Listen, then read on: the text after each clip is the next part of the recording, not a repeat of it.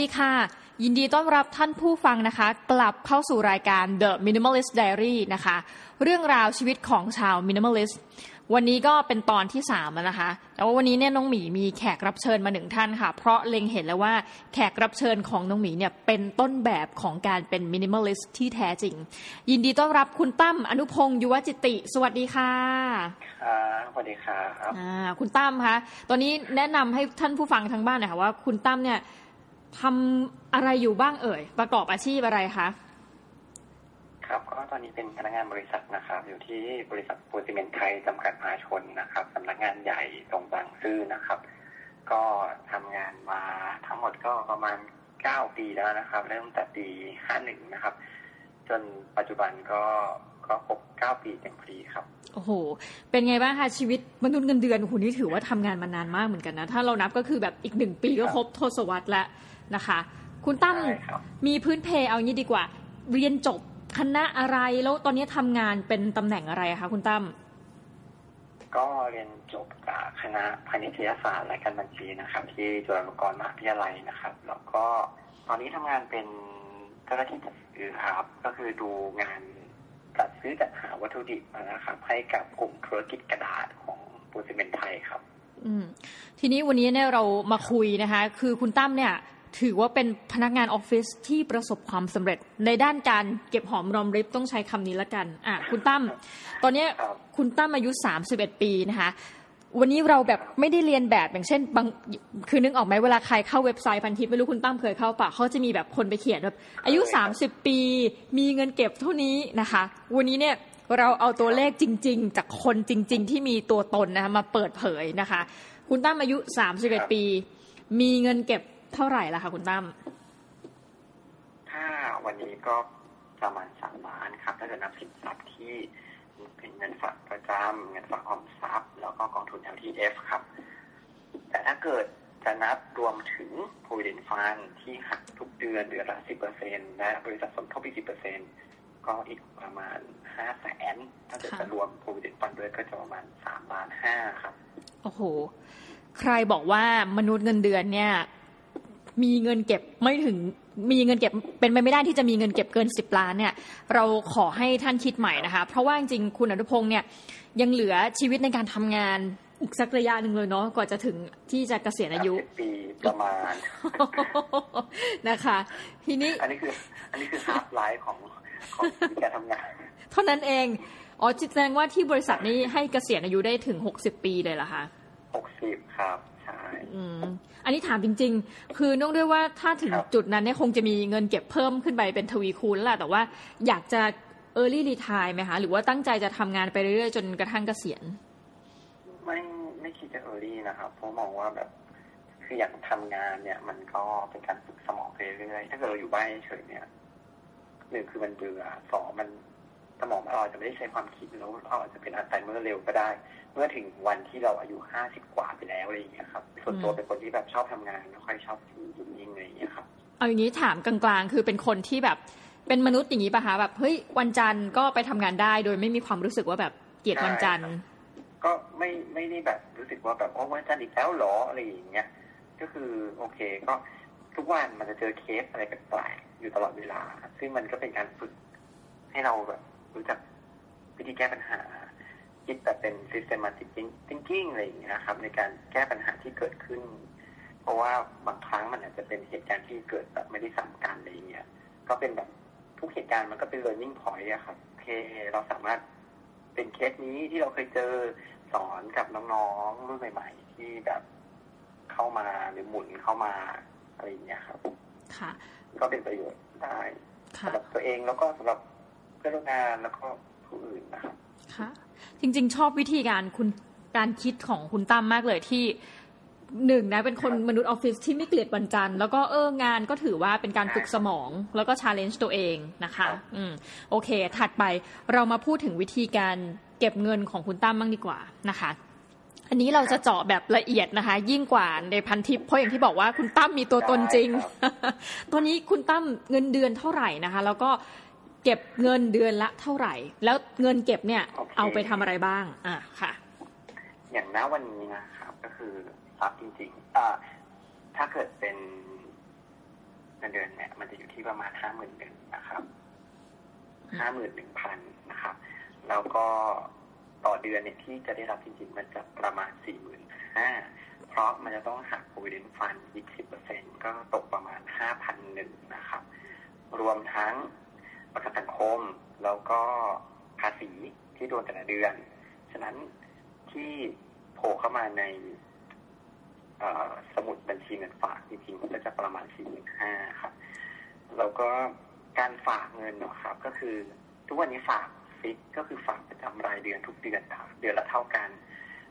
เป็นเงินหนึ่งหมื่นบาททุกเดือน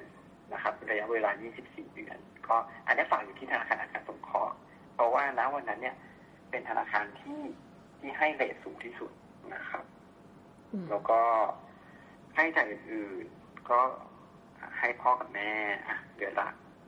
สี่พันพ่อกับแม่รวมกันสี่พันก็คือตกคนละสองพันนะครับค่ะแล้วก็ค่าใช้จ่ายส่วนตัวอีกก็คือพยายามคุมไม่ให้เกินประมาณหกพันอย่างเงี้ยครับ ก็เป็ดเสร็จก็คือคือพยายาม spending เดือนหนึ่งอะไม่เกินหมื่นหนึ่งอย่างเงี้ยครับ ก็คือคุมไว้แล้วที่เหลือก็คือ เป็นส่วนที่เก็บอะครับ อืม ซึ่งเท่ากับว่านี่เก็บใช้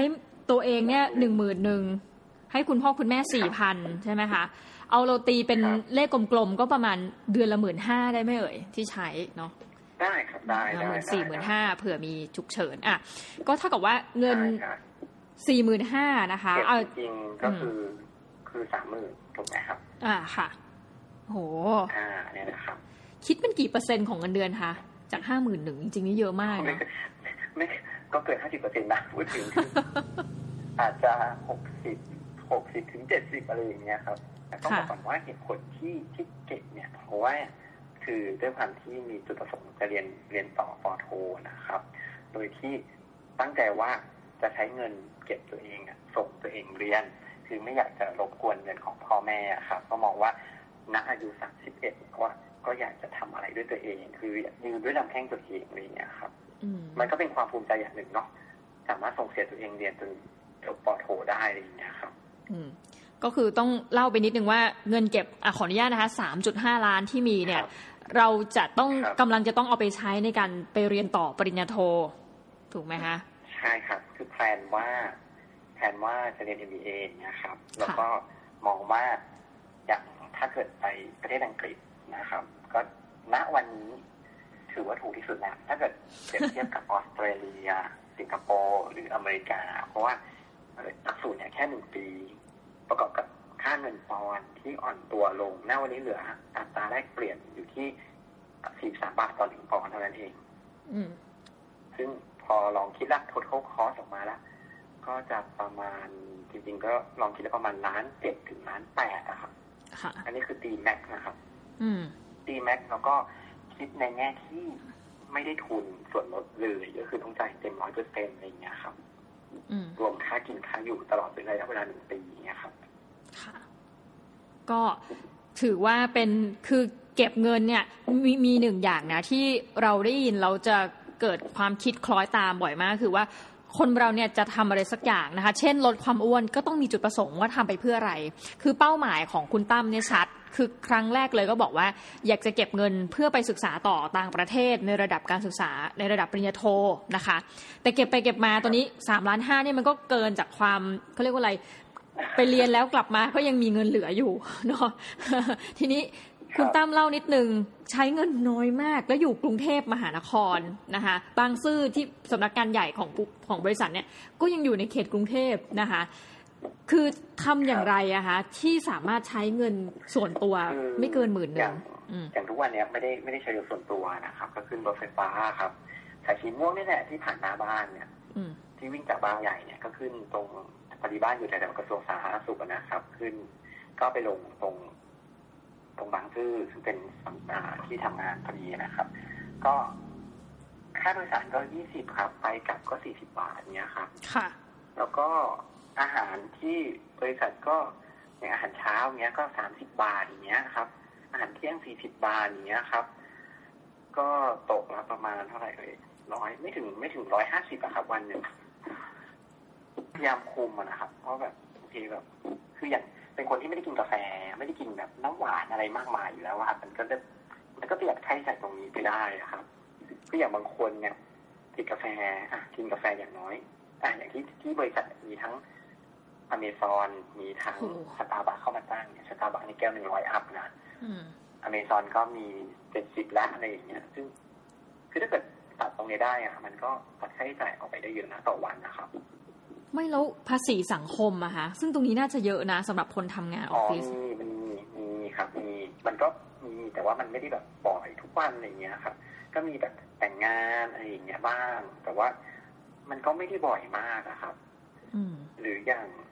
แต่ด้วยความที่สังคมที่บริษัทแบบไม่ค่อยปาร์ตี้กันมากอะครับก็คือ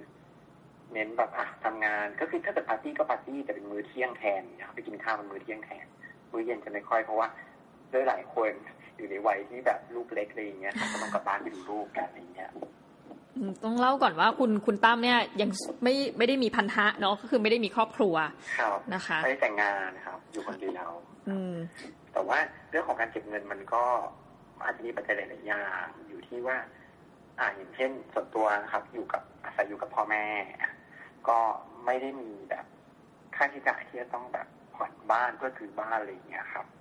อืมไม่ได้ใช้รถ อะก็เลยตัดค่าใช้จ่ายเรื่องเรื่องรถออกไปนะครับ แล้วก็อาจจะว่าอยู่ในบริษัทที่แบบฐานเงินเดือนอยู่ในระดับที่อะโอเค อาจจะสูงกว่าเอเวอเรสนิดนึง ก็อาจจะเป็นปัจจัยที่ทำให้เก็บเงินได้มากกว่าคนทำงานในในวัยเดียวกันอะไรอย่างเงี้ยครับ ซึ่งอย่างถ้าเกิดคนที่ทำงานในราชการเนี้ยก็อาจจะแบบเดือนหนึ่งอาจจะเก็บไม่ได้มากเท่าขนาดนี้นะครับ ต้องบอกไปก่อน อืม ก็เป็นเป็นเรื่องเฉพาะครับบุคคลใช้คำนี้แล้วกัน คือจังหวะและชีวิตใช่ใช่และโอกาสของคนเนี่ยไม่เหมือนกันเพียงแต่ว่าอย่างไรก็ดีเราก็คิดว่าในคือถึงแม้กระนั้นก็ดีอะค่ะก็คิดว่าคนที่มีเงินเดือนเท่าเนี้ยพอมาดูแล้วคือคุณตั้มใช้เงินน้อยมากๆนะคะ คือมีศักยภาพในการจะซื้อรถได้เอาเพราะว่ารถไฟฟ้าสีม่วงนี่ก็เพิ่งมีไม่นานใช่ไหมคะความเข้าใจใช่ครับแล้วก่อนหน้านี้ก็คือรถเมล์ครับคือรถเมล์โอ้รถเมล์รถไฟฟรีด้วย เพราะว่าหน้าบ้านมีรถเมล์ฟรีผ่านหลายสายอ๋อ จริงๆจริงๆก็ไม่ได้แบบอะไรก็ อะก็ก็ขึ้นได้ก็ไปทำงานอะไรอย่างเงี้ยครับ ก็ไม่ได้คิดไม่ได้คิดแบบคิดมากอะไรเรื่องนี้คือแบบเออก็ก็ดีก็รัฐมีฟ a ซิลิตี้ตรงนี้ให้ ก็โอเคก็ก็ใช้อะไรอย่างเงี้ยครับ อืม แล้วพอมีรถไฟฟ้าก็ก็รู้สึกว่าอะคือรถไฟฟ้าไม่เห็นเดือดร้อนที่จะต้องครับมีรถ เอาแล้วเวลาเดินทางไปไหนมาไหนอะใช่ครัคะบเช่นแบบ เออไปเออ ไม่แน่ใจว่าอะอย่างไปห้างสรรพสินค้าไปซื้อของเข้าบ้านอย่างเงี้ยด้วยความที่ที่บ้านเนี่ย อยู่ใกล้ห้างอะอย่างมีเดอะมอลล์งามวงวาน มีเซ็นทรัลรัตนาธิเบศร์มีเทสโก้โลตัสตรงสี่แยกแครายเนี่ย ซึ่ง อย่างตรงสี่แยกแครายเนี่ยเอสพลานาดเทสโก้โลตัสเนี่ยเดินได้เลยครับสิบนาทีถึงแต่อย่างถ้าเกิดเดอะมอลล์ก็นั่งรถเมล์ไปอีกประมาณสิบนาที คือ ระหว่างนั่งรถเมล์ไปกับขับรถไปอะแนะนำนั่งรถเมล์ไปดีกว่าเพราะว่าที่จอดรถหายากอืมโอ้ถ้าเกิดคิดอย่างเงี้ยเศรษฐศาสตร์นะกว่าจะแบบขับออกไปกว่าจะวนหาที่จอดอะคือแบบ มันก็ผลาญน้ำมันเยอะเหมือนกันนะถ้าเกิดคิดในแง่อืมเป็นอืมแค่ของรักโลกเลยอย่างเงี้ยครับ อืม ก็คือน่าสนใจว่าคนในวัยเดียวกันคงจะอยากซื้อรถอะ คือถ้าไม่นับบ้านเนาะก็มีแค่สองอย่างบ้านกับรถ อย่างการมีรถเนี่ย มัน running cost เนี่ยต่อเดือนอะปีสักค่าน้ำมันก็สี่ถึงห้าพันแล้วยังไม่นับค่า maintenance อีกนะอืมต่อปีที่จะต้องเอาเข้าศูนย์ถ้า ไม่อ่าอย่างเป็นคนที่แบบ ไม่ได้แบบชอบล้างรถเองอะไป ไปแบบเข้าแบบศูนย์บริการล้างรถอย่างเงี้ย ก็มีค่าใช้จ่ายรายรายสัปดาห์อีกอะไรอย่างเงี้ยอืมก็เลยมองว่า ถ้าเกิดนะวันนี้มองว่า ไม่ได้ลำบากอะไรคือ อยู่ได้ เราก็ใช้ขนส่งสาธารณะอย่างเงี้ยก็ก็ไม่ได้เดือดร้อนอะไรก็โอเคแฮปปี้กับการที่ไม่มีรถนะครับอืมแล้วอย่างเรื่องพวกค่าอาหารล่ะคะอันนี้ก็น่าสนใจเพราะคุณคุณตั้มเล่าว่าทานอาหารที่ทำงานตลอดเลย มื้อเช้า มื้อกลางวันอ้าวแล้วอย่างก็มื้อเย็นก็คือมื้อเช้ากับอืมมื้อมื้อมื้อกลางวันครับมื้อเย็นก็กินกับพ่อกับแม่ครับ คือคุณพ่อคุณแม่ทำให้คือต้องบอกก่อนส่วนตัว ส่วนตัวไม่ได้กินเยอะ มื้อเย็นอืมเพราะว่า ไม่ได้ให้ความสำคัญมื้อเย็นขนาดนั้น คือกินแบบโอเคกินแบบให้แบบร่างกายมีอาหารเข้าไปอย่างเงี้ยแต่ว่าไม่ไม่ได้เน้นกินแบบข้าวเยอะอะไรอย่างเงี้ยครับส่วนใหญ่กินผักซื้อผักไว้ในตู้เย็นอะไรเงี้ยแล้วกินผักก็กินแบบกับปลาทอดบ้างกับไก่ย่างบ้างอะไรอย่างเงี้ยเล็กๆน้อยทอดบ้างอะไรอย่างเงี้ยครับๆค่ะใช่ใช่ใช่คือคือไม่ทานข้าวมื้อเย็นไม่ทานข้าวเลยโดนเพราะว่าก่อนหนั้นเนี้ยคือคือเป็นคนที่แบบน้ำตาลในเลือดค่อนข้างสูงเนี่ยครับก็เลยค่อนข้างควบคุม การกินมื้อเย็นอะไรอย่างเงี้ยครับ แต่มื้อเช้ามื้อกลางวันกินได้ไม่มีปัญหาอืมเพราะว่ามื้อเย็นมันไม่ได้ใช้พลังงานอะไรมากอยู่แล้วเพราะว่าเดี๋ยวเราก็จะนอนแล้วค่ะเอางี้ในในฐานะคนที่เป็นมนุษย์ออฟฟิศเนี่ยหลาย ๆ คน อันนี้แบบว่าเราดูเพื่อนเราเงี้ยเขาก็จะมีความเครียดไงเสาร์อาทิตย์นี่แบบต้องไปช้อปปิ้งคือต้องทำอะไรก็ได้ออก คือมีสองประเภทนะคนที่ชอบอยู่บ้านเฉยๆคือเพราะว่ามันเหนื่อยมากกับงานเนาะกับอีกประเภทคือต้องออกไปช้อปปิ้งคือคลายเครียดเงี้ย คุณตั้มแบบเสาร์อาทิตย์คุณตั้มทำอะไรอะคะก็ ก็ออกนะครับเสาร์อาทิตย์ก็ออกครับ อย่างแบบคือถ้าอย่างถ้าเกิดซื้อเสื้อผ้าเนี่ย ส่วนใหญ่ก็ก็ไปเดินแพลตินัมอะไรอย่างเงี้ยครับ คือไม่เน้นคือจะบอกว่าเสื้อผ้าไม่ได้เน้นซื้อแบบแพง หรือว่าแบบต้องติดแบรนด์เพราะว่าแบบในความที่แบบเปลี่ยนบ่อยอะครับ คือใส่แบบแป๊บนึงก็โลอะไรอย่างเงี้ยครับ ก็มองว่าแบบ โอเค แค่แบบออกแบบสวยแล้วก็เนื้อผ้าดีราคาแบบ reasonable ก็โอเคอะครับ ไม่ได้แบบต้องแบบอะเข้า shop อะไรอย่างเงี้ยที่อยู่ตามห้างอะไรเงี้ยแบบไม่จำเป็นต้องเป็นแคปจัสปาวทีซีดันโออะไรอย่างเงี้ยไม่ได้ขนาดนั้นไม่ได้มีขนาดนั้นนะครับอืมจะถามว่าในห้างซื้อไหมซื้อเวลาลดราคาก็ซื้อ คือถ้าราคาเต็มนี่จะแบบไม่ซื้อใช่ไหมคะคือต้องลดราคาไม่เคยซื้อเลยอืมไม่เคยซื้อเลยต้องบอกอย่างนี้ดีกว่าโอ้ผมมองว่าแบบณวันที่มาลดราคาก็แบบสมมติซื้อได้ในโอเคแบบ หกสิบเปอร์เซ็นของราคาเต็มอะไรอย่างเงี้ยก็รู้สึกแบบเออรออีกนิดนึงก็ได้ไหมอะไรอย่างเงี้ยคือมันจะเสียความรู้สึกนึงว่าแบบทำไมไม่รออีกนิดนึงแบบคือต่อลดราคาอะไรอย่างเงี้ยจะมีความรู้สึกแบบนั้นอะคือรู้สึกว่าแบบราคาเต็ม เอางี้คือที่ผ่านมาคือไม่แทบไม่เคยซื้อของราคาเต็มเลยครับน่าจะในห้างนะ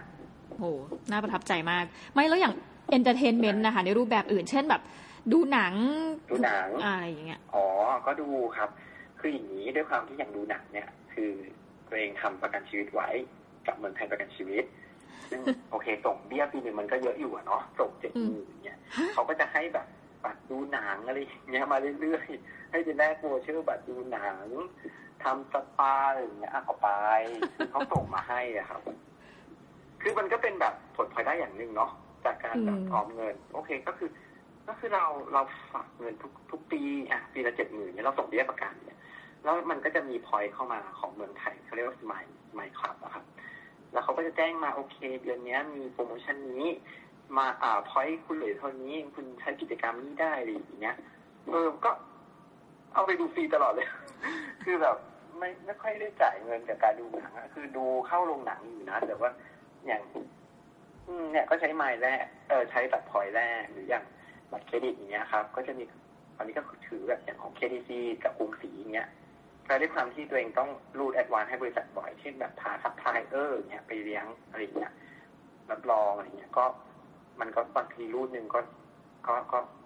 สามสองสามพันอะไรเงี้ยซึ่งเดือนหนึ่งก็หลายยอดเนี่ย มันก็พอยมันก็ค่อนข้างเยอะนิดนึงอะครับ ก็พอยตรงเนี้ยก็ถ้าเกิดได้เยอะเราก็แลกไอ้พวกเนี้ยมาเรื่อยๆอะ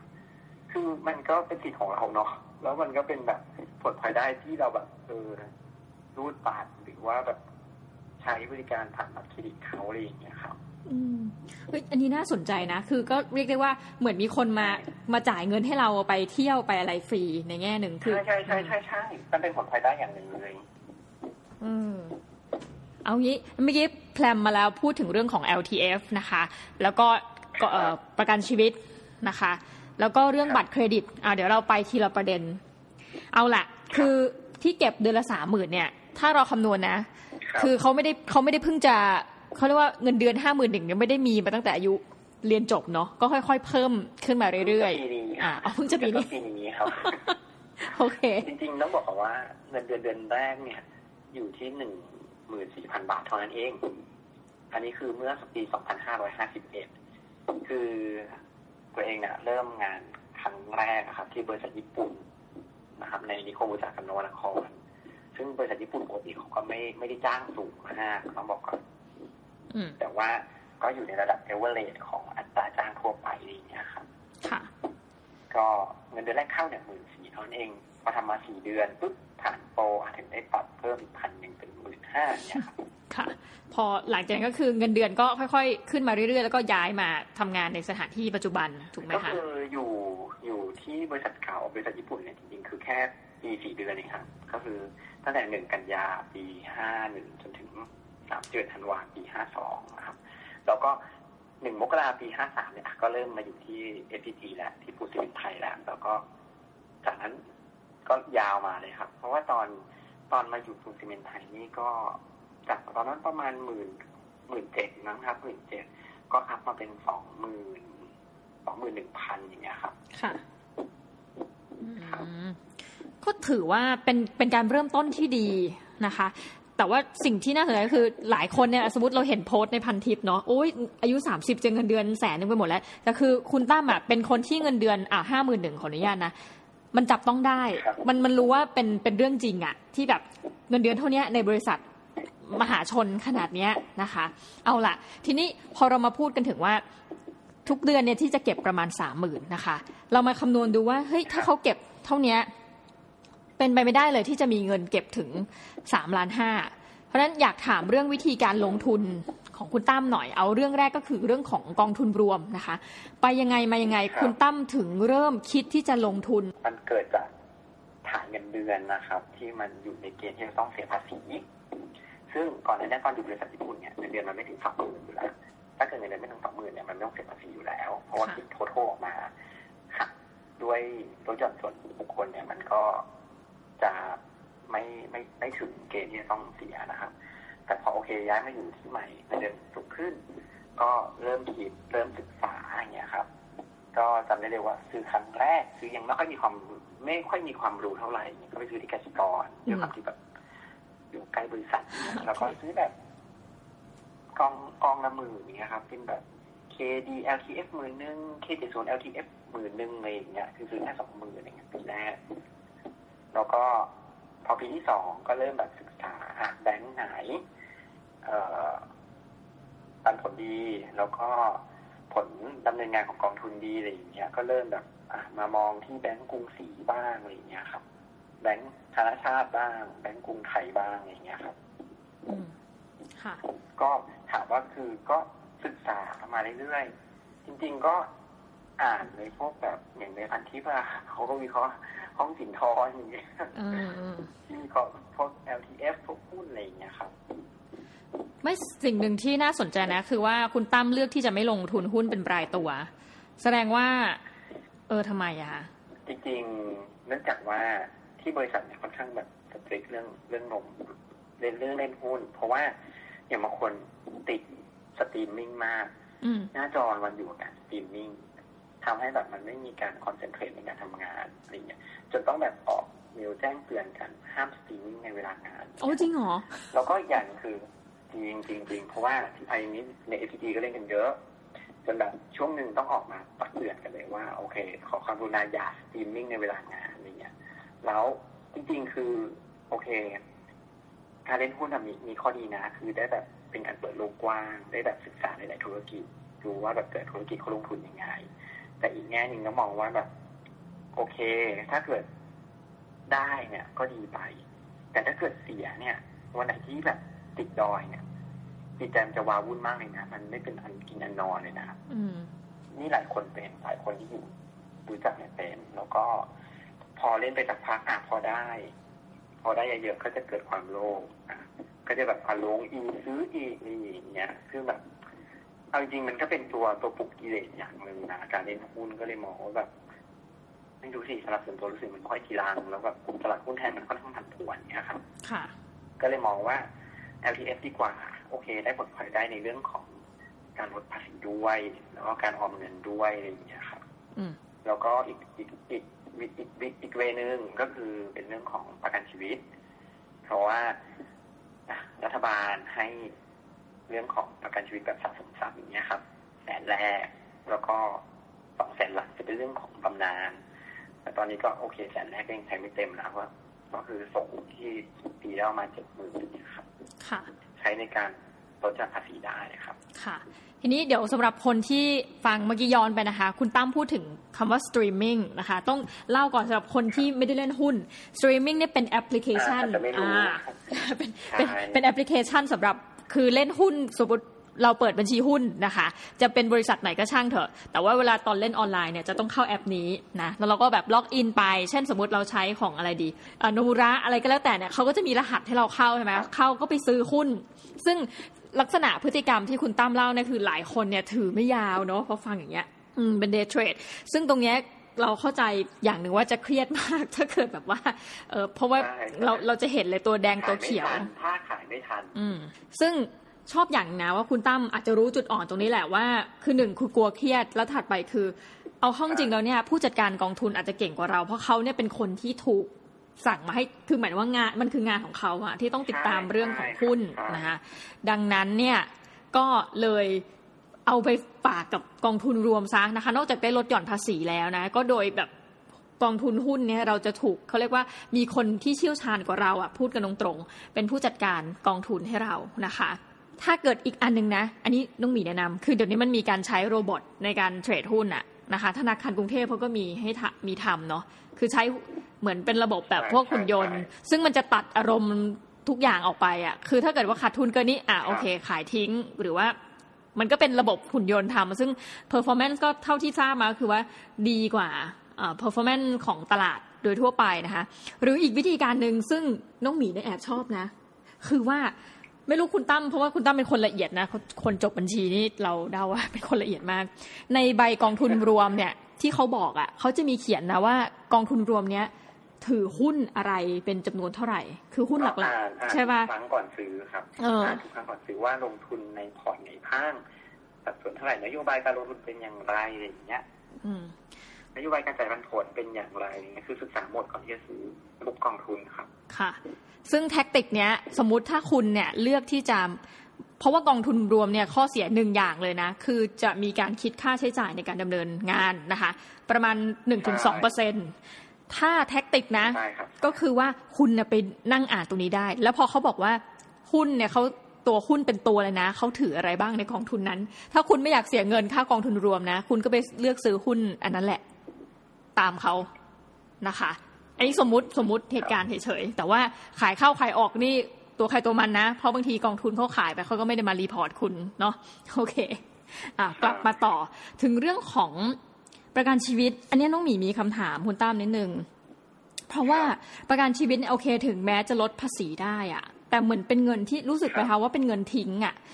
คือผลตอบแทนมันจะไม่เยอะเท่ากับหุ้นอะอืม ใช่ครับ แต่ว่าอย่างกองที่ส่งอยู่นะครับ IRR มันประมาณ 2.75เปอร์เซ็นต์แล้วนะครับ ก็ดีมากเลยนะก็ยังดีกว่าฝากธนาคารนะ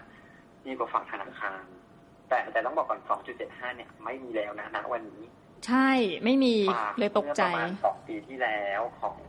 ของเมืองไทยประกันชีวิต ซึ่งณวันนั้นเนี่ย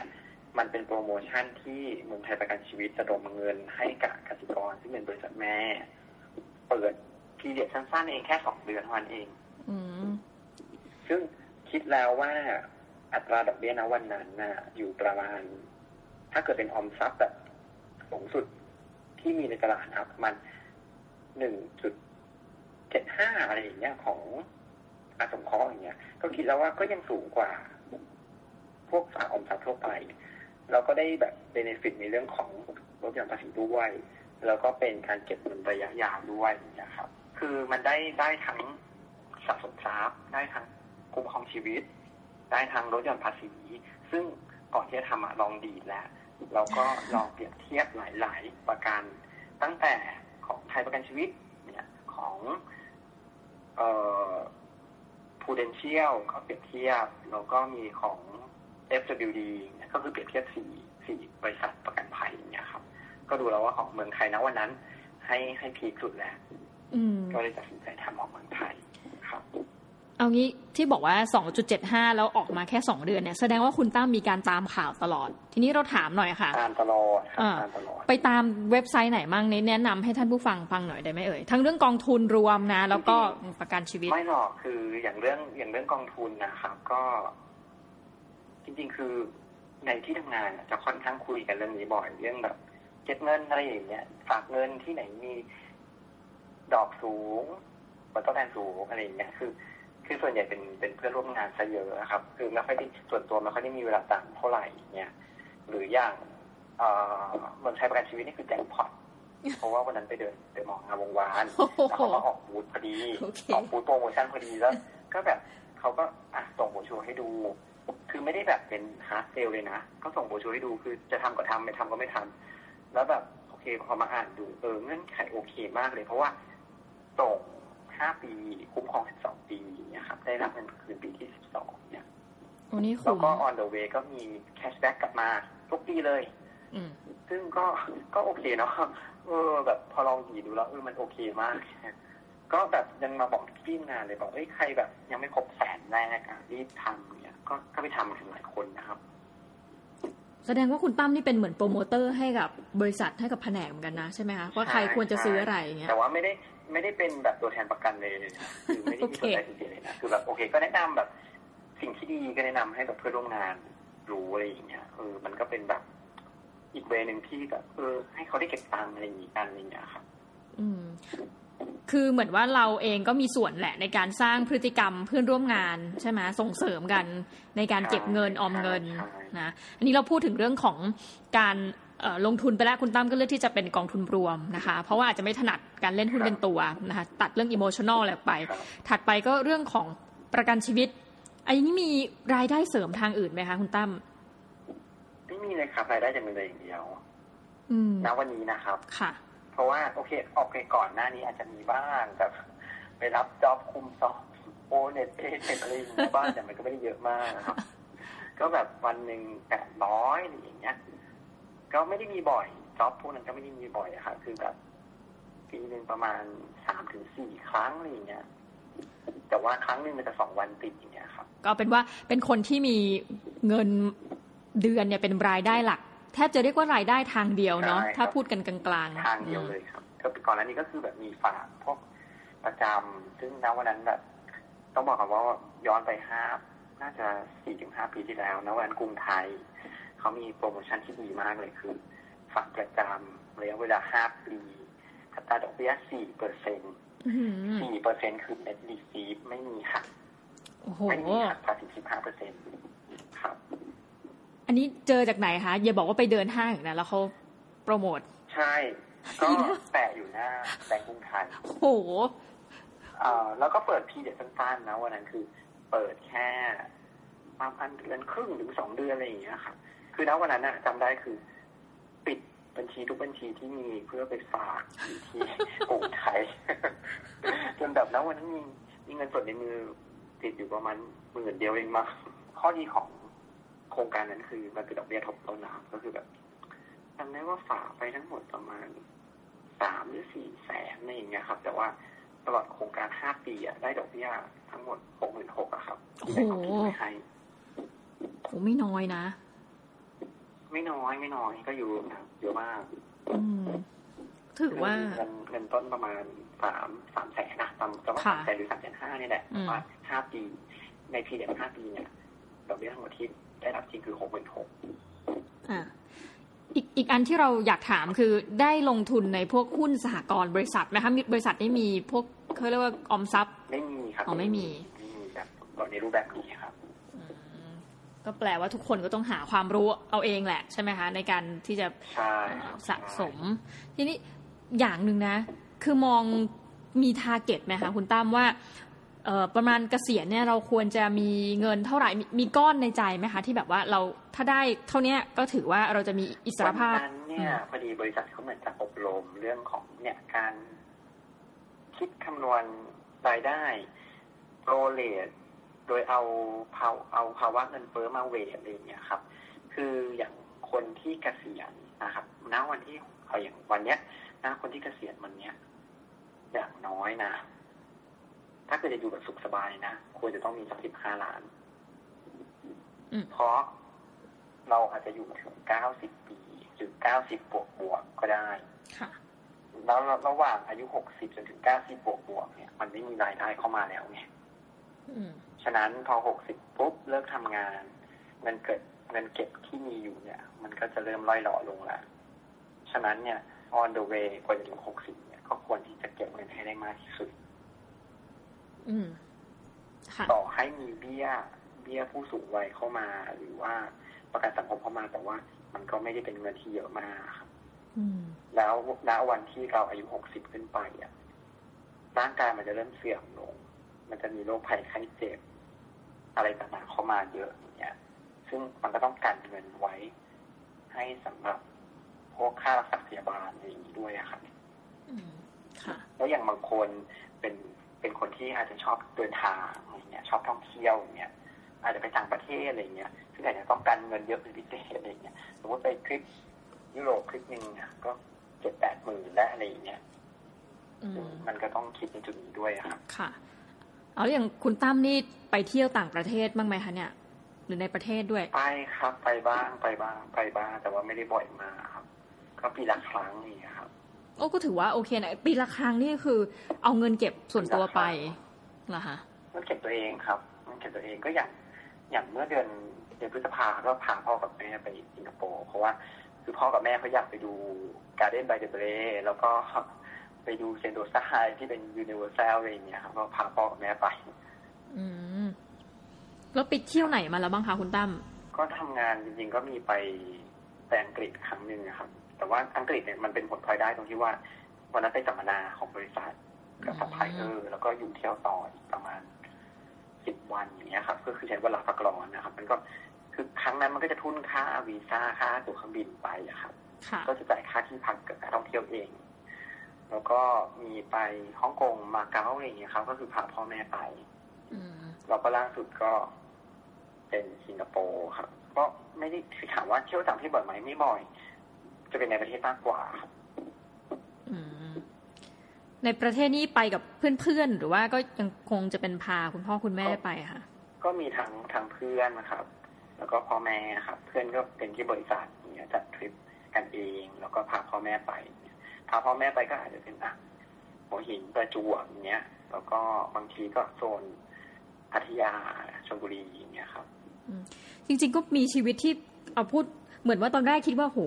คุณตั้มเนี่ยต้องแบบเป็นคนที่ประหยัดมาก แต่พอเล่าเล่าๆไปแล้วก็ยังมีชีวิตที่เออมีชีวิตที่มีความสุขอะหมายถึงว่าก็ดูหนังก็ได้ดูแต่โอเคเป็นผลพลอยได้จากการสมัครใช่ไหมคะ ประกันชีวิตนี่ที่ต้องขอบคุณอับอับภาพยนตร์ก็ได้ดูเที่ยวในประเทศก็ได้ไปกับเพื่อนร่วมงานกับทั้งคุณพ่อคุณแม่ ต่างประเทศก็ไปนะคะ อืมก็ถือว่าครับ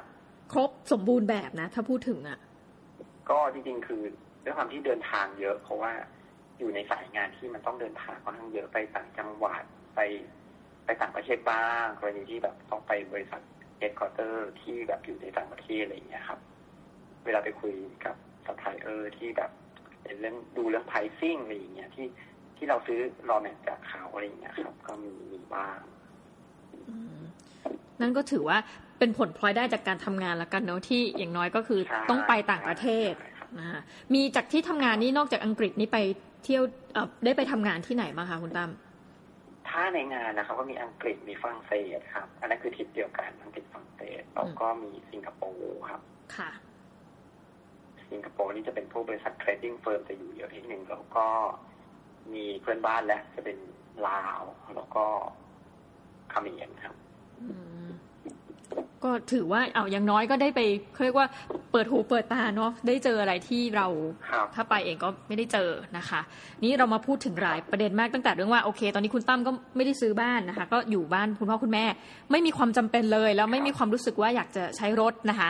จะนั่งรถเมย์ไปก็ได้ รถสาธารณะอย่างเอ่อ BTS เอ่อรถไฟฟ้าใต้ดินนะคะ ก็สะดวกคุณตั้มทั้งนั้น ประเด็นเรื่องการลงทุนนะคะ กองทุนรวมนะคะประกันชีวิตนะคะ แล้วก็ คือชอบอย่างหนึ่งที่คุณตั้มพูดก็คือว่าเขาอาจจะไม่ได้ถนัดหรือว่าไม่ชอบความเครียดอะ ก็เลยลงทุนไปที่กองทุนรวม แล้วก็ผลพลอยได้คือมันเป็น LTF ก็ได้ลดภาษีอ่าหุ้นเนี่ยเคยพูดกับตัวเองว่าก็ไม่ได้เดือดร้อนเรื่องเงินคือไม่อยากแบบเอาแกว่งเท้าหาเสี้ยนอะ คือเหมือนกับว่าทุกวันนี้เงินก็ก็พอใช้แล้วก็มีเก็บในระดับหนึ่งคือแบบ ไม่ได้แบบตะโมว่าต้องมีเยอะมากขนาดนั้นถึงต้องแบบไปลงทุนใน ตลาดหลักทรัพย์อะไรอย่างเงี้ยครับค่ะคือจริงๆอย่างที่อย่างที่ที่คุณอีบอกว่า ไม่อยากเพิ่มความเครียดให้กับตัวเองคือใช่เลยคือรู้สึกว่า พอกับสิ่งที่ตัวเองมีอยู่อะค่ะคืออยู่แค่นี้ก็ happy แล้วอะไรอย่างเงี้ยอืมไม่จำเป็นต้องตะเกียกตะกายหาอะไรเพิ่มเติมขนาดนั้นเนี่ยครับ เอาอย่างนี้ดีกว่าเรามาพูดถึงสิ่งของบ้างนะคะ ก็เรื่องการซื้อเสื้อผ้านี่เราก็เล่าไปแล้วว่าคุณตั้มก็จะต้องซื้ออะถ้าเข้าห้างนะคะ ก็จะต้องซื้อแบบที่มีลดราคา แต่ว่าของอย่างอื่นนะคะ พวกของจุกจิกอะไรพวกเนี้ยคุณตั้มชอบซื้อไหมพวกหนังสือพวกเออเครื่องประดับอะ นาฬิกาหนังสือเหรอครับค่ะเพราะนาฬิกานี้แบบไม่ค่อยอะคือจริงๆคือเพิ่งเปลี่ยนมาต้นปีนี้เองก็ใช้เรือนหนึ่งก็ห้าปีอะไรอย่างเลยสี่ห้าปี คือไม่ได้เป็นคนที่แบบ ลงทุนกับเรื่องนาฬิกา ก็คือจริง ๆ คือใส่เพื่อดูเวลาเท่านั้นเองไม่ได้ใส่แบบเป็นเครื่องประดับอะค่ะ ก็เวลาเลือกก็ดูที่แบบเห็นว่าถูกประสงค์ใช้งานมันแบบดูแบบธรรมะทะแนงอะไรอย่างเงี้ยครับ ดูเวลาได้อะไรอย่างเงี้ยอืมไม่ได้แบบต้องแบบเอาสวยเก๋เท่อะไรขนาดนั้นนะครับหรืออย่างรองเท้าก็ไม่ได้ซื้อบ่อยอะครับ จริง ๆ คือด้วยความที่แบบเดี๋ยวนี้คือเทรนด์รองเท้าสุขภาพมันมาอย่างเงี้ยก็เน้นแบบรองเท้าที่แบบใส่แล้วแบบ มัน support เท้ามากกว่าอย่างแบบล่าสุดก็เพิ่งซื้อ Skechers อย่างเงี้ยก็รอจังหวะนะคือตั้งแต่ต้นปีก็รอแบบเมื่อไหร่จะลดเนี่ยจนแบบประมาณเดือนเดือนหกลดสี่สิบเปอร์เซ็นต์เนี่ยเออก็สอยมาได้คู่หนึ่งอย่างเงี้ยครับก็จากสี่พันสี่พันเกือบเกือบสี่พันลดเหลือประมาณสองพันสี่อะไรอย่างเงี้ยครับก็ก็ลดลงไปเยอะเนาะเยอะเยอะอืมอืมค่ะเยอะเยอะเยอะคือแบบอยากได้อะไรก็ เนี่ยคอยคอยไปดูคือเดินอยู่บ่อยๆนะครับ แล้วก็แบบคอยจ้องแบบอืมถ้าเกิดเมื่อไหร่ลดก็ซื้ออะไรอย่างเงี้ยครับเป็นคนเดินห้างบ่อยนะเดินห้างบ่อยดูดูดูดูดูดูแบบดูสไตล์อะไรอย่างเงี้ยอะราคาแพงไปไม่ซื้อรอลดราคาอะไรอย่างเงี้ยอืมครับแต่ว่าเหมือนคนเราอะ โดยทั่วไปอันนี้เท่าที่สังเกตนะคะอย่าง ถ้าเป็นผู้หญิงก็จะชอบแบบซื้อ คุณตั้มนึกออกไหมเอออย่างพวกน้ำหอมเครื่องประดับนะ ผู้ชายก็จะมีกิจกรรม เช่นแบบไปเล่นกล้องนะคะหรือขี่จักรยาน คุณตั้มมีงานอดิเรกอะไรที่แบบ มันจะต้องมีการสิ้นเปลืองเงินอย่างนี้ไหมคะในชีวิตเนี่ย เอาจริงนะไงเลยคือเนาะจริง ๆ คือทุกวันเนี้ยอยู่บ้านเอาไม่ใช่ว่าดูสีดูดูดูทีวีดูซีรีส์อะไรเงี้ยเพราะว่าคือบ้านติดติดอยู่บีจีซึ่งณวันเนี้ยทีวีที่ตอนนั้นช่องมันเยอะมากอะช่องมันเยอะมากจนแบบว่ายังดูไม่หมดเลย จนไม่ต้องไปดูโรงหนังก็ได้อะไรอย่างเงี้ยอืมอืมคือรายการทีวีมันก็มันก็เยอะอะครับ อย่างอย่างทุกวันนี้อะช่อง GMM 25ช่องวัน31เนี่ยก็มีละครมีซีรีส์เยอะมากที่แบบมันก็น่าติดตามอะครับ หรืออย่างแบบอย่างที่บ้านจะมีช่องหนึ่งที่ UBC ให้มาคือ Travel Channel เนี่ย ก็จะแบบพาไปเที่ยวทั้งในและต่างประเทศอย่างนี้สถานที่แปลกๆ ซึ่งมองว่าแบบจริงๆ คือแค่ดูทีวียังดูไม่ครบทุกช่องเลยอะครับอืม ก็เลยแบบงานอดิเรกอื่นๆก็เลยอาจจะแบบไม่ได้ไม่ได้มีอะไรขนาดนั้นนะครับ การดูทีวีก็เป็นช่องทางหนึ่งในการรีแลกซ์อยู่แล้วอะไรอย่างเงี้ยค่ะหรืออย่างช่องสารคดีเนี่ยก็เยอะมาก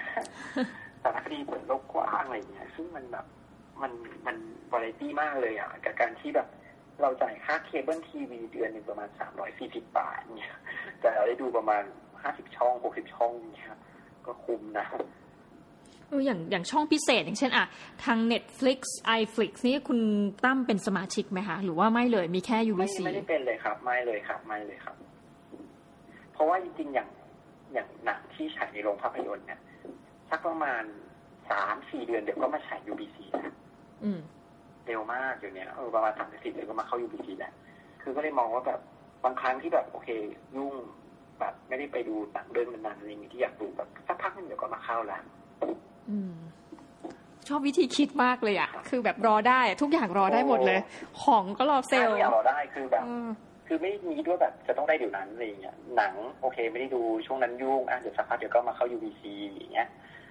ก็ได้ดูหรืออย่างแบบเสื้อผ้าเนี่ยเอาก็สวยดูดูไว้ก่อนนะสักพักหนึงเดี๋ยว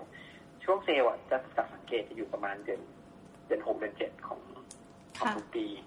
หกเจ็ดนี่จะแกรนมากเลยการลดเยอะมากเลย แล้วก็ชอบที่แบบว่าเป็นคนติดตามคอยจ้องอะก็คือคือแบบต้องศึกษาไงต้องศึกษาว่าอะไรจะลดเมื่อไหร่อะไรจะลดเมื่อไหร่คือมองว่าในการ spending เงินที่มีก็คือควรจะใช้ให้เกิดประโยชน์สูงสุดอะไรเงี้ยหลักคิดนะหลักคิดส่วนตัวนะครับอืมค่ะ คือพยายามแบบไม่ค่อยแบบใช้จ่ายกับเรื่องไร้สาระมากเท่าไหร่อะไรอย่างเงี้ยดีมากเลย ทีนี้เล่าถึงเรื่องบัตรเครดิตให้ทุกท่านฟังหน่อยได้ไหมคะว่า จริง ๆ คุณครับตั้มเนี่ยอะเราเราได้รับการเกริดมาแล้วว่าจริง ๆ ต้องใช้ เพราะว่าเรื่องงานเนาะต้อง advance ไปก่อน แต่ว่าคุณตั้ม advance บ่อยคุณตั้มมองว่าอย่างบัตรเครดิตเนี่ย จริง ๆ แล้วมันมีประโยชน์หรือมีโทษอะคะมีประโยชน์และโทษ คือมีประโยชน์ก็คือสมมติที่เราเวลาเราซื้อของเนี่ย เราไม่จำเป็นต้องพกเงินสดเนี่ยแต่ต้องบอกกันนะ สำหรับการซื้อของในพวกห้างสรรพสินค้าหรือสถานที่ที่มีเครื่องรูดนะครับ แล้วก็ทั่วไปอาจจะตลาดทั่วไปจะไม่มีอะไรเงี้ยแล้วก็อีก point หนึ่งก็คืออ่า point ที่หนึ่งคือไม่ต้องพกเงินสดมา point ที่สองคือ มันมีการสะสมแต้ม point ในการรูดแล้วเราก็เอา point เนี่ยไปแลกเป็นสิทธิประโยชน์ของรางวัลต่างๆอะไรเงี้ยครับ แต่ว่าการรูดเนี่ยก็คือมันต้องมี limit นิดนึงอะว่าแบบ ต้องมีสติในการซื้อนะเพราะว่าเวลารูดบางคนที่แบบเผลอเผลอรูดไปเป็นหมื่นอะไรอย่างเงี้ยก็มีก็คือต้องมีสตินิดนึงในการใช้มก็เป็นฝากเป็นข้อคิดนะครับ แล้วมีกี่ใบอะคะบัตรเครดิต มีสองใบครับ ทุกวันนี้มีแค่สองใบก็คือมี KTC แล้วก็กรุงศรีอ่าสาเหตุที่ทำสองแบงค์นี้เพราะว่าโอเคเวฟค่าธรรมเนียมตลอด ไม่ต้องโทรไปเวฟนะครับโอ้แล้วก็มีเขาเรียกว่าอะไรมีสิทธิประโยชน์กับพวกร้านค้า ร้านอาหารอะไรอย่างเงี้ยค่อนข้างเยอะอืมเนี่ยเราชอบคุณตั้มมากเลยอะคือก่อนที่เขาจะทำอะไรสักอย่างนะแม้กระทั่งเรื่องเล็กๆน้อยๆเช่น ค่าธรรมเนียมซึ่งหลายคนเนี่ยว่าไม่เป็นไรเดี๋ยวค่อยโทรเวฟนะคะเขาแต่คุณตั้มคือแบบตัดปัญหาไปตั้งแต่นั้นแล้วก็แรกเลยดูแบบพวกจุดจ่ายเงินนะ อย่าง Citibank โอเค อาจจะแบบเบนฟิตเยอะ แต่ Citibank มันหาจุดจ่ายยากไงแล้วบางทีแบบมันต้องเสียค่าธรรมเนียมในการจ่ายเวลาไปจ่ายพวก Counter Service อะไรอย่างเงี้ยก็เลยแบบ ไม่ไม่พิจารณาทำอะไรอย่างเงี้ยครับอย่างจริงๆก่อนจะทำก็คิดหลายแบงค์นะคือดูหลายแบงค์เปรียบเทียบหลายแบงค์มากเลยนะอืมอืมเปรียบเทียบ benefit แต่ละแบงค์เปรียบเทียบ point ว่าแบบรูดแล้ว point convert กลับมาอะไร cashback เท่าไหร่อะไรอย่างเงี้ยก็เปรียบเทียบหมดเลยนะอืมอันนี้อาจจะแบบต้องขอบคุณเนอะเพราะว่าเรียนพวกบัญชีมาเนี่ยทำให้อย่างหนึ่งนะรู้สึกได้ว่าเป็นคนละเอียดเนาะใช่ใช่แล้วก็จริงๆอย่างทุกวันนี้นะก็แบบสมมุติซื้อของในห้างแบบ ร้อยสองร้อยยังรูดเลยอะรู้สึกว่าแบบอืมเอาจริง ๆ คือคือการรูดเนี่ย มันเป็นข้อดีคือเราอะ ไม่ต้องจ่ายเงินสดณวันนั้นค่ะแต่เราไปจ่ายเงินสดเดือนหน้า มันเป็นการเก็บเงินให้อยู่กับเรานานที่สุดอืมเป็นการรักษาแคชโฟลในตัวเราให้อยู่กับให้อยู่กับเรานานที่สุด ไม่จำเป็นต้องจ่ายณวันนี้เราไปจ่ายวันหน้าได้ เดือนหน้าได้เพราะเรามีเครดิตอยู่เนี่ยครับค่ะนี่คุณตั้มก็ไม่มีแผนใช่ไหมที่จะแบบซื้อบ้านเป็นของตัวเองหรือว่า ณตอนนี้ยังอะครับเพราะว่าแบบก็อยู่กับพ่อกับแม่ แล้วก็ทุกวันนี้คือแค่บ้านแบบ ไม่ได้ใหญ่มากยังยังรู้สึกเหนื่อยกับการถูบ้านทำความสะอาดบ้านเลย ถ้าเกิดไปอยู่เองนี่คงคงเหนื่อยกว่านี้ อืมคอนโดใกล้ที่ทำงานนี่หลายคนชอบซื้อไงคุณตั้มก็เฉยๆเนาะไม่มีคอนโดเฉยๆเพราะคอนโดเมื่ออยู่ไปสักสี่ถึงห้าปีจะเริ่มมีน้ำรั่วอืมข้อต่อรั่วอะไรอย่างเงี้ย คือมันจะเริ่มแบบมีปัญหาจุกจิกมาอืมอันเนี้ย เป็นเพื่อนหรือน้องๆที่บริษัทเจอกันเยอะ ต่อให้เป็นโครงการดีๆ ก็เจอ นี่ เป็นยังไงล่ะคะชอบมากเลยที่เขาเก็บทุกรายละเอียด ทีนี้มาอีกประเด็นหนึ่งคุณตั้มเพราะว่าเห็นพูดถึงเรื่องของการเก็บเงิน เพราะว่าเมื่อแก่ไปแล้วเนี่ยเราครับบริษัทไม่ได้ดูแลแล้วและได้เงินมาก้อนหนึ่งเราก็ต้องใช่ครับดูแลตัวเอง ทีนี้เรามาพูดถึงเรื่องของประกันสุขภาพบ้าง อันนี้ได้ซื้อประกันสุขภาพไหมครัคะบหรือว่าบริษัทเขาทำไว้ให้เราเราก็เลยไม่ได้ซื้อตรงนี้ ประกันประกันสุขภาพบริษัทนี้มีไว้ให้อยู่แล้วครับณวันนี้แล้วก็อ่าในเรื่องของพอดีเบนฟิตในเรื่องของการเบิกค่ารักษาพยาบาลเนี่ยด้วยความที่อยู่ไอซีจีเนี่ยถ้าเกิดเป็นโรงพยาบาลรัฐบาล ก็สามารถเบิกไม่อั้นอืมไม่อั้นเลย แต่ว่าถ้าเกิดเป็นโรงพยาบาลเอกชนเนี่ยจะได้ปีละไม่เกินสองหมื่นบาทนะครับแต่ทุกวันเนี้ยอย่างเวลามีเป็นอะไรเจ็บป่วยอะไรเนี่ยก็ รักษาที่โรงพยาบาลจุฬาตลอดเพราะว่าไปคลินิกนอกเวลา ตอนเย็นได้เนี่ยเลิกงานแล้วก็ไปเนี่ยก็ไม่ได้คิวเยอะมากขนาดนั้นนะครับ ก็ก็โทรไปตอนเช้าล่วงหน้าก็ได้อะแล้วก็ไป แล้วก็เบิกได้เต็มหมดเลย ค่าธรรมเนียมการแพทย์อะไรเบิกได้หมดโรงพยาบาลรัฐบาลก็ไม่ได้เสียหายนะ อย่างจุฬาเอง หรืออย่างรามาศิริราชวชิระอย่างเงี้ย ทั้งหมดเป็นโรงเรียนแพทย์อืมกล้าพูดว่าแบบรักษาดีกว่า โรงพยาบาลเอกชนด้วยซ้ำเพราะโรงพยาบาลเอกชนเนี่ยหลายหลายแห่งเนี่ยเป็นหมอเวียน ไม่ได้เป็นหมอประจำแต่ว่าอย่างรักษาที่จุฬาเนี่ยด้วยความที่อย่างคลินิกคลินิกพิเศษนอกเวลาเนี่ยเป็นอาจารย์แพทย์อาจารย์หมออะไรที่สอนหนังสือในเวลาราชการ แล้วก็ตอนเย็นก็มาตรวจคนไข้ให้ คืออย่างพวกโรงพยาบาลที่เป็นโรงเรียนแพทย์เนี่ยเขาจะมี case study เยอะอยู่ละเวลาเจอเคสอะไรแปลกๆเนี่ยคือเขาหมอเขาจะค่อนข้างแบบ สามารถแชร์ให้ได้ว่าโอเคเคยเจออย่างที่คนไข้แบบนี้มาก่อนอะไรอย่างเงี้ย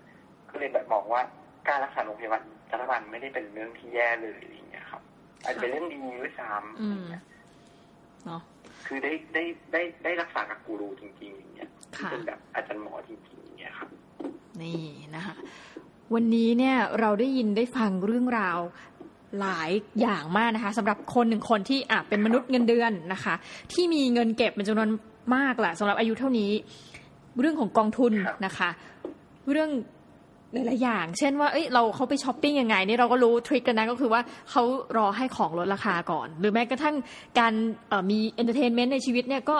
ไม่เป็นไรไปซื้อคือก่อนที่เขาจะซื้ออะไรสักอย่างเนี่ยท่านผู้ฟังสังเกตเหมือนกันไหมคะว่าเขาคิดอย่างละเอียดมากเลยนะ ว่าซื้อประกันตัวนี้ไปแล้วได้อะไรนะคะ ตอนนี้ก็ไม่ต้องไปดูภาพยนตร์เสียเงินละนะคะ ก็ ประกันเขาก็จะส่งมาให้พดูอยเนี่ยอ่าพอยเนี่ยแรกมาทุกวันนี้ยังแรกไม่หมดเลยครับ นี่เห็นไหมคะเพราะเนี่ยสิ้นปีเนี้ยตัดโดนตัดอยู่แล้วก็เนี่ยพยายามอีกสี่เดือนที่เหลือเดี๋ยวก็ไปแลกให้หมด อืมเนี่ยแม้กระทั่งเรื่องของครับอย่างประกันเอ่ออย่างกองทุนรวมเนี่ยเขาก็จะเลือกอันที่บางตัวมีปันผลเนาะดู performance ของกองทุนรวมนะคะ ตรงเนี้ยชอบมากค่ะน้องหมีชอบที่ว่าคุณตั้มรู้ว่าอะไรคือจุดอ่อนของตัวเองนะ ก็หลีกเลี่ยงที่จะไม่ ให้จุดอ่อนนั้นนะมันมันเป็นอุปสรรคในการเก็บเงินนี้ละกัน แล้วก็ชอบที่เป็นคนที่รอได้ของเนี่ยลดลดรอเซลได้นะคะ หรือของที่มันรู้สึกว่าซื้อมาแล้วจะมีปัญหานะอย่างคุณตั้มบอกคอนโดเนี่ยสี่ห้าปีเดี๋ยวมีเรื่องจุกจิกก็เลยไม่ได้มีความคิดอยากที่จะไปอยู่คอนโด หรือแม้กระทั่งรถ ซึ่งหลาย ๆ คนเนี่ยน้องหมีเนี่ยเป็นคนชอบขับรถมากต้องใช้คำนี้นะเรารู้สึกว่าเราขาดรถในวันนี้เราค่อนข้างจะลำบาก แต่คุณตั้มบอกว่าเอ้ยไม่เป็นไรเลยเนี่ยแม้กระทั่งการสมัยที่ยังไม่ได้มีรถไฟฟ้ามาถึงใกล้ๆบ้านเนาะก็นั่งรถเมย์นะคะ จะรถเมย์จ่ายเงินรถเมย์ฟรีคุณตั้มก็คือจะร้อนหรืออะไรก็ไม่ได้รู้สึกเออไม่รู้สึกว่าเป็นปัญไม่หาเกี่ยงครับอืมกินได้หมดนะคะ วันนี้ก็ต้องขอขอบคุณคุณตั้มมากๆ จริง ๆ ที่มาแชร์กับเรานะคะ แล้วก็ดีครับทีเนี้ยเราจะรู้แล้วนะว่าจะพันทิปเนี่ยยังไงก็ช่างวันนี้เรามีคนที่มีเป็นบุคคลจริง ๆ นะคะทำงานที่บริษัทมหาชนจริง ๆ นะคะ ออกมาเปิดเผย ซึ่งต้องบอกก่อนนะว่าคนทั่วไปเขาไม่ค่อยเปิดเผยเรื่องเงินเดือนเนาะแต่ว่าคุณตั้มวันเนี้ยอยากจะคล้ายๆมาพูดให้เราจริงๆฟังอยากแชร์ให้เป็นตัวอย่างเนนะอะว่า จริงๆคือ